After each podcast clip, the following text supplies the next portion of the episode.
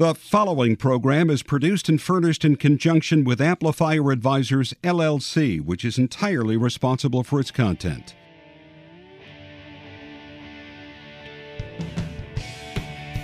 Welcome to What's Working in Washington on Federal News Radio, part of the Federal News Network. Now, your host, Jonathan Aberman.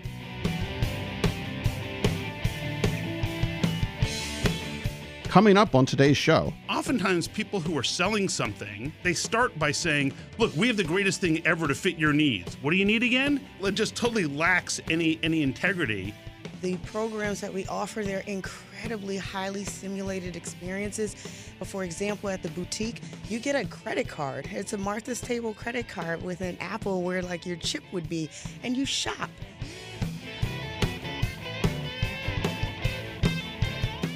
Hey, thanks for being with us today. Our first guest is Ian Altman. Ian is a commentator, coach, and writer on the challenge of selling with integrity and empathy. Our second guest is Kim Ford. Kim is the leader of Martha's Table, one of our region's leading not for profits. Martha's Table is doing some very important things in our community, but one of the things that's most important is how they discovered ways to help their clients and empower them at the same time very interesting, important concept. Looking forward to discussing that. So that's what we got for you today. So, do you believe there's a right way to do things? Do you believe that the outcome is all that matters? Our next guest is a nationally recognized expert on sales communications, and he definitely has a view.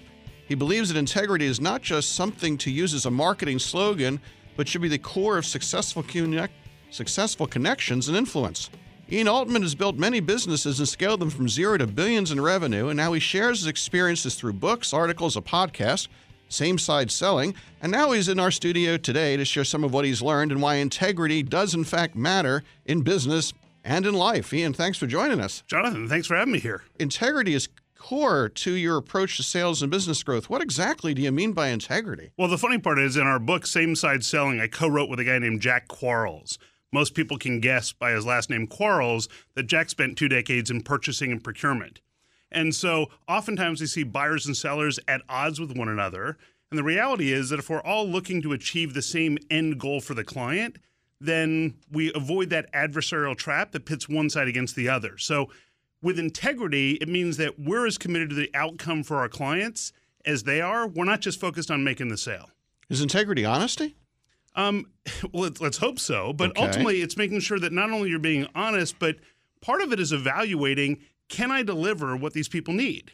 So, for example, you wouldn't go to a doctor who who says to you, "Oh yeah, well, gee, I'm going to do this procedure," and in their mind they're thinking, "Well, it's probably not going to help, but I'm going to make money from it." Mm-hmm. It's the same thing in business. Interesting. So you're using integrity as as a screen for what my granddad used to always say just do the right thing. Novel concept. So so the idea is this is that i've done research with over 10,000 executives on how they make and approve decisions. And so across that what people ask is anytime they're looking to make a decision to buy something or spend money the, there are three questions that they ask. They ask what problem does this solve? Why do i need it? And what's the likely outcome and if we know that, then what happens is when people are trying to sell something and you're not focused on the result or outcome, the client starts thinking to themselves, wait a minute, you don't even know what we're trying to achieve, yet you're telling me we should buy this thing from you. That sounds like there's a technical term, it sounds like BS. And so we want to make sure that we're a little bit more clear about that. We don't fall into what I call axis displacement disorder. It's a condition you may have heard of. That's when the seller believes that the axis of the earth has shifted and now the world revolves around them. I hate to tell you, I don't see that just in people trying to sell things. you know, it strikes me that when people talk about the need for integrity or the need to do the right thing, it runs counter against the the perception that I must maximize profit and I must close every sale. How do you counsel people to frankly be brave enough to walk away from something in order to get something better later? Well, it, it does on its surface sound counterintuitive, but anybody in business and anybody who's selling anything to anybody knows that the client who's not a good fit, the client who you can't actually deliver the right results for, ends up being the bane of your existence and you get sucked into the vortex of evil.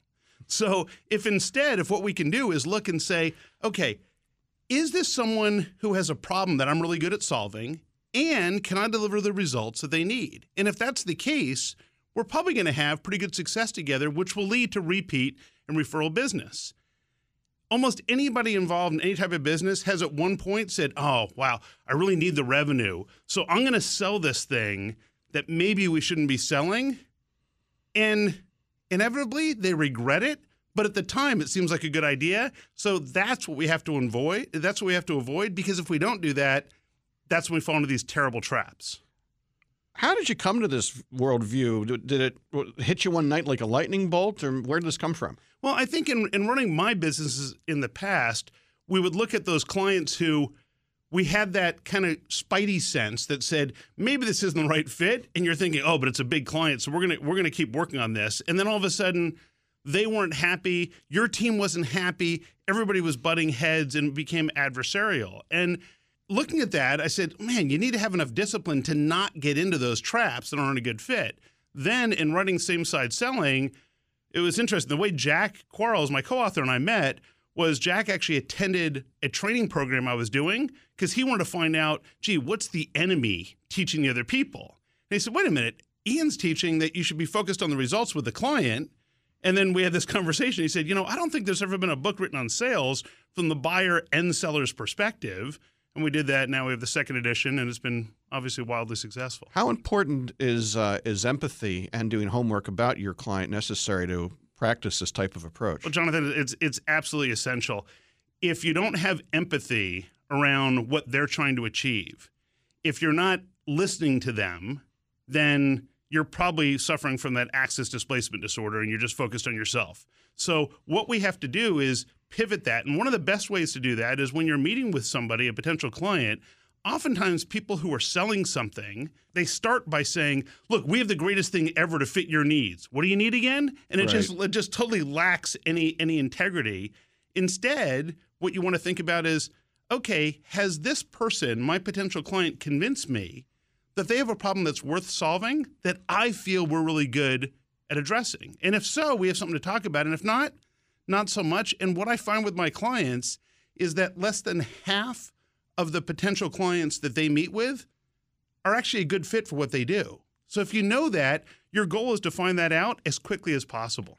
How much does this overlap with this current trend in, in society, politics, and so forth, where people say they're craving authenticity? Well, you know what? I think there's a lot to it because what happens is our brains are acutely aware of stuff that just doesn't make sense. So when somebody is purely advocating one side of an argument, we think to ourselves, well, the world isn't that black and white. You can't just take that one position. So in the world of politics, when somebody says, "Oh, those people are absolutely insane," and you can pick whichever side you're on, you will you will be convinced that the other people are crazy. Instead, we have to do is think to ourselves, why does someone feel differently than I do? What's the common ground that we can find together? And part of it is disarming the notion that you're just there to sell something. See, it's just like if you walk into a store and the hyper ambitious salesperson walks up to you and says, May I help you? What's our default response? No. No, thanks, just looking. Why is that? Is it because we prefer to go rummaging through the store by ourselves? No, it's because we don't trust their intentions. So, one of the principles we teach is this notion of disarming so when you meet somebody, the first thing is, look, I don't know if this is for you. I don't know if the, I don't know if we have the right fit, but I'm happy to learn more to see if we might be able to help. That conveys that notion that you just described as empathy. And now we're trying to figure out do we have a fit together versus can I ram this thing down your throat? Maybe if I speak long enough, you'll slip into a coma and then you'll sign something. Not a good long term strategy. You've been a principal, you've been a CEO, you've grown businesses. Now you're advising people, entrepreneurs, you know, like my my crazy old granddad. What makes someone suited to be a counselor, advisor, vis-a-vis CEO? How do you make the change? Well, it was interesting. So in my prior business, we, had, we I, I started it from zero, grew the business to a pretty good size, and then had an investment banking firm out of New York that acquired my company for cash and stock and said, "Hey, will you will you serve as managing director?" We grew the value of that business from 100 million to 2 billion in less than 3 years. And candidly, I burned out. And I thought, what am I going to do now? And I was talking to some friends. I said, I don't want to build the exact same business again. And they said, well, why don't you help other people on how they can grow their companies? I said, what do you mean? They said, well, you always seem to enjoy helping our businesses more than your own. If we called you up and said, hey, we're struggling, you would abandon your business and help us. And I said to him, What do you mean? Because I didn't realize there were people who did that. And now I have the good fortune of I travel around the world and I, I, I speak to audiences on really fundamental principles on how they can introduce integrity into their sales process and actually shorten sales cycles, shift the focus from price to value, and get on the same side with their customers. Kind of a novel concept. People do tell me, and I do agree, it's much harder to be a coach. How do you react when somebody's just doing something that is just so mind-numbingly dumb? You just want to grab them by the neck. Well, and, and so the thing is this: is that it's it's just like anywhere else in life. We might see our clients doing something that we think is really dumb, right? We might see a CEO doing something that we think is dumb, and what we have to ask ourselves is, why are they doing that? What's motivating that that makes them believe that that's the right choice? Because rest assured, they're not thinking to themselves, you know what? I'm, looking to do something really stupid. Here's an idea. And then they do that. Instead, they think it's a good idea. It's just like the person who sells somebody something that they don't need. And they say, oh, this is great. I got short term revenue. Next thing you know, the reputation's in the mud. If we think about your the story of your grandfather in the clothing business, here's the thing. Back then, if you didn't deliver great results for somebody, they might have told one of their neighbors or friends. Today, if you deliver something that doesn't work for the client, they'll tell millions of people they've never even met. So you're here in D.C., the center of spin and networking and all the rest of it. How how do you uh, spread a message like yours, and how do you think it fits with uh, a lot of networking I see around here is anything but in, in integrity driven? Well, I, I, think one of the flaws a lot of people have with networking is it gets back to that notion of just focusing on your, on themselves instead of asking people like eh, for starters what's interesting about them? What are they doing? And also describing the problems that you solve rather than what it is that you do. So most people in a networking event someone says what do you do? And the person says oh i'm an attorney. Oh i'm a government contractor. Right? and it's just something that means nothing. Right. but instead you can describe the problems that you solve. So when someone comes to me and they say what do you do i don't say oh i'm a keynote speaker i you know I, I come in and develop sales organizations i say well my clients come to me usually when their sales cycles take too long when their clients focus on price instead of value when their message falls on deaf ears. Those are the types of problems I solve. And then the people who have that need instantly pick up on it. The people who don't have that need, well, I can be genuinely interested in what goes on in their world. I would say the biggest problem you solve is people being insecure about their product and selling off strength. Well, there could be that too. well, Ian, it was great having you on today. Uh, you have a lot more to say than I can give you time for. Don't forget to check out his book, Same Side Selling. Ian Altman, thanks for joining us today. Thanks, Jonathan.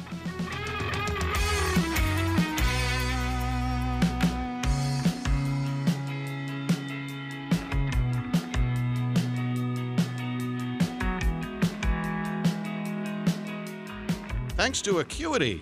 Acuity is a leading technology innovator solving big data analytics problems. Check them out today and discover the power of Acuity.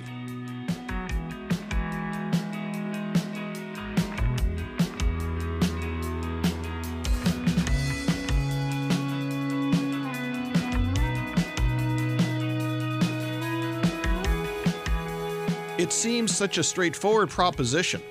Every child should have an opportunity to thrive and achieve their greatest success in life. But for many, it's not that easy or is success assured. There are many in our region who use their entrepreneurial energy to address these challenges, and for many of them, our next guest, Kim Ford, is a leader they look to. Kim is the president and CEO of Martha's Table, how it is growing its activities, and how she came to be president and CEO of one of our region's most respected social ventures. Kim, thanks for joining us today. Yeah, I'm so happy to be here. Thanks for having me. Tell me about Martha's Table. What does it do? Well, you know, Martha's Table is one of the greatest nonprofits in this country. Uh, we are so excited to be celebrating our 40th year this year. So we have been around for 40 years, and in those 40 years, we have evolved. Uh, a lot of people may have known us when we started a long time ago as a soup kitchen, and we've evolved from that into a free food truck, our McKenna's wagon that goes out 365 days a year. This year, 366 days since we're in a leap year. Mm-hmm. Uh, some folks may remember us as a food pantry, but we have evolved from that into healthy markets. We have two lobby markets at both of our educational campuses and 53 pop up markets, our joyful markets, in every elementary school in Ward 7 and 8. We evolved from a thrift shop. Many people remember the thrift shop on 14th Street. We've evolved into our Outfitters Boutique on MLK Avenue in Southeast, where people can shop at no cost in a very nice setting for children's clothes and adult workforce attire. And we've also evolved from a daycare care with just primarily custodial care into nationally accredited early childhood education centers where we just won Head Start, Early Head Start, doubled the number of families we can serve. And now we have over 200 young people, six weeks to age four. So these past 40 years have really been about evolution, about growing, and uh, about, you know, Martha's Table and who we were and who we are now and who we're going to continue to, to look to be in these next 40 years. It's underappreciated how much entrepreneurship occurs in our region. We don't talk about it enough from standpoint of commercial, but frankly, the larger entrepreneurial activity in our region is around what you're doing, social venturing. I see more entrepreneurial activity around solving social problems in this region than just about any place I've ever lived. What do you think it is about this region that makes somebody like you who's got an entrepreneurial mentality or the people around you why do we see so much of it here? When you think about DC, and I'm a proud native Washingtonian, we recognize that we have all of the resources to get things done. We had, when I talk about resources, not just financial, but you know the mental uh, resources. We have all of the industries in the world. We have so much diversity, and so I believe that you know we truly know that if we can't do it here in DC, we can't do it anywhere. And I think that that really helps spur that entrepreneurial spirit that we can really get this done. And let's come at it from a number of different approaches and let's pull on our resources and our networks. And so I think that that's probably why you see it's so strong here in this region. You know, it's funny. I've never thought about it until you started to talk at this moment.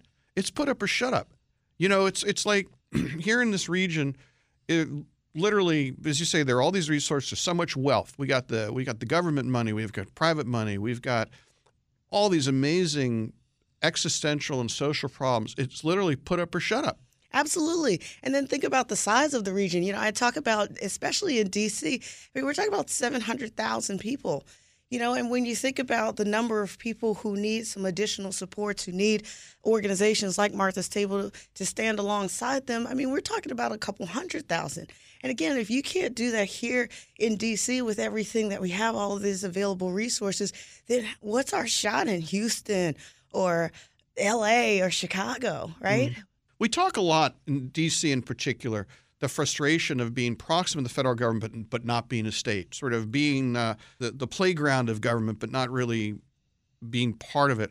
If we solve the problem here, does it make it easier for Congress or for the administration, whoever they are, to see that solutions are, are achievable because we do it here? Does that drive people more here, do you think?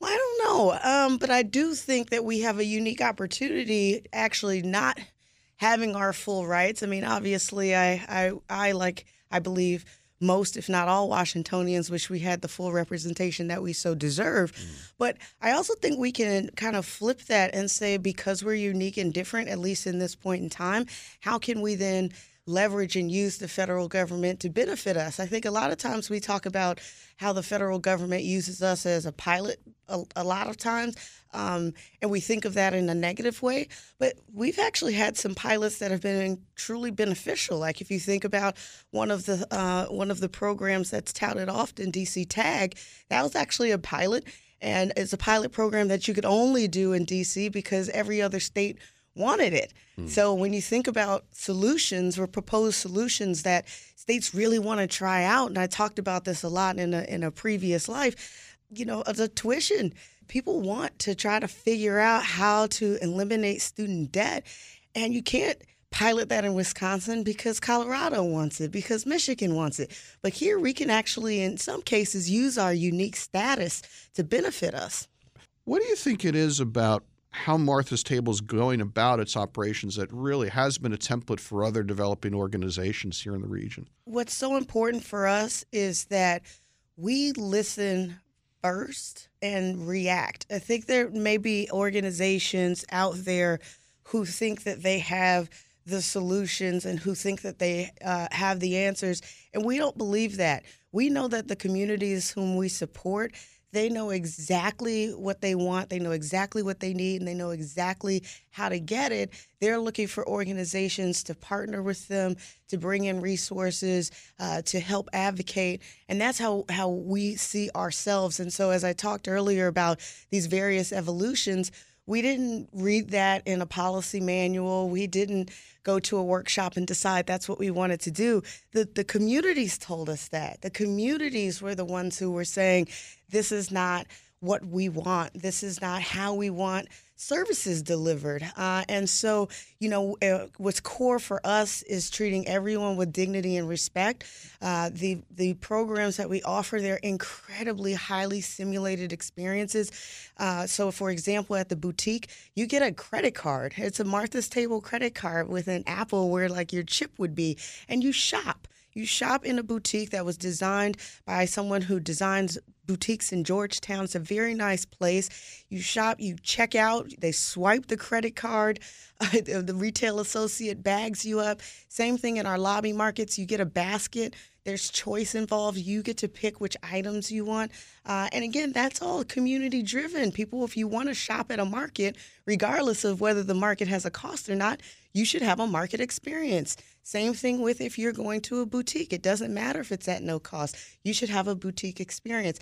And so I think that that's um, a part of what makes us and other nonprofits like us stand out is that, again, that core belief in the in the people we support and a lot of times we talk about standing alongside the community but really we're standing a little bit to the back. They're the ones leading everything that we do. I don't know if you've ever been to our new headquarters in Southeast DC. 57,000 square feet of the most beautiful space you've ever seen in life. It's all glass. I'm on a great hill. Uh, it's beautiful.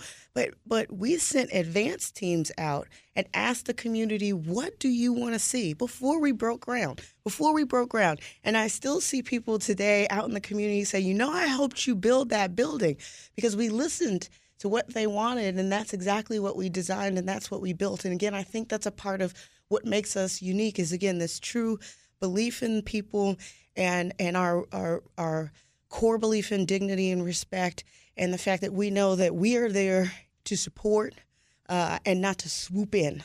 This is a lesson that everybody in business, whether it's for profit or social, should understand, which is if you treat people with dignity and respect and you don't talk down to them, in fact you service them by giving them the power to give back to you, that creates a successful enterprise. It sounds to me like that's exactly what you're doing. Absolutely. Absolutely. You know, and, and so many things just uh, you know I, I, talk a lot about dignity and respect as do all of our 125 amazing team members at martha's table 1mt um, you know there's so many things small medium and large that come from simply treating people with dignity and respect and it starts with listening just listening to folks. So in our in our hub, which is our big lobby at our southeast headquarters, just sitting with community members and listening to them. One thing that happened, you know, one day there was a there was a seasoned citizen who was sitting there. She, she looked a little upset. We talked to her. Long story short, where uh, they were having their fitness class, their space uh, was taken away from them. So they didn't have space to have their fitness class anymore. And we said, well, you can have your fitness class here. We have an entire wing of partner rooms. And as long as you're a member of the community or your organization is a community organization or your meeting or event is open to the community at no cost, we'll let you use our space. So now every Tuesday and Thursday, our seasoned citizens are there in their fit and wellness class. And let me tell you, I can't hang with them. It is an intense class. Awesome. But that came all from one conversation in the lobby market. And again, that's that's how we uh, we believe we are in Martha's Table is first listen and then support as we can. Listens for everybody. Really quick before I let you go, this is a big year for Martha's Table. What are some of the things you're going to be doing this year? 40, 40 strong. Um, this year we're going to be doing a lot. We are uh, bringing back our conversations series. So we'll be having two big conversations one in the spring, one in the fall, uh, about important issues that are going on in, in DC. We'll be having our, uh, our 40th annual, you know, our benefit to celebrate our 40th annual. Uh, we're very excited about that. Father's Day cookout. We have our community harvest dinner last year. We supported over 2,000 people. So we've got a lot going on at Martha's Table. And I love to have you in What's Working in Washington. Kim Ford, it was great to have you today. Thanks so much. And now, What the Fed with technologist John Cofrancesco. When I first heard about the Wuhan coronavirus, like everyone else, I was scared. But after talking to some expert friends of mine, I'm now confident that we'll be able to take on this challenge, and here's why. The first question I had is How does America prevent infectious diseases from coming to our shores? And what are we doing now to face this latest disease? As it turns out, the fight against infectious diseases isn't a new one. The CDC, Centers for Disease Control, were founded in the mid 1940s just after the Second World War. Its primary focus then was to reduce and then to eliminate the spread of malarial diseases in the United States. In fact, the CDC is centered out of Atlanta because at the time most malaria was spread in the South. But the CDC has grown into far more than just an anti malarial organization. It's a small army now, numbering about 15,000 epidemiologists, otherwise known as disease detectives. They're now stationed in more than 50 countries around the world, conducting a slew of different missions. Some of these disease detectives collect animals from distant jungles to define which ones contain the root for infectious diseases. Others provide consultative services for the third world countries, training and enabling their staff to identify and prevent the spread of disease. Here in the United States, members of the CDC are stationed in every state, preparing our more than 5,000 hospitals to deal with the potential of an outbreak. But one of the major factors that allows the CDC to so accurately predict the spread of disease are their data models. The advanced mathematical models incorporate various data sources and advanced computational techniques. They're able to portray real world disease transmission. The data models translate basic data science about infectious diseases into decision support tools for public health. Fortunately, we already have the supporting models for this outbreak. Our fight against Wuhan corona isn't a new one. In fact, corona itself isn't a disease, but rather a category of viruses. Other viruses in this same family that you might be familiar with are SARS and MERS.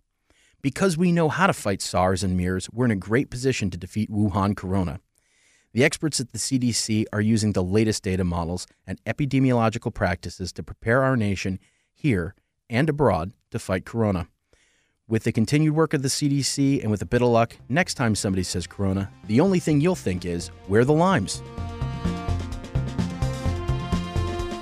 That was What the Fed with technologist John Cofrancesco. Our executive producer is Tracy Madigan, and our web writer is B. Aldrich. Music provided by two local bands, the Sunbathers, and my own band, Two Car Living Room. A special shout out to Marymount University's School of Business and Technology. I'm the dean there now, and we are working hard to help our students master business and technology so it doesn't master them. Check us out at marymount.edu. If you have a story idea, don't forget to tweet us at What's Working DC. I'm Jonathan Aberman. Thanks for joining us.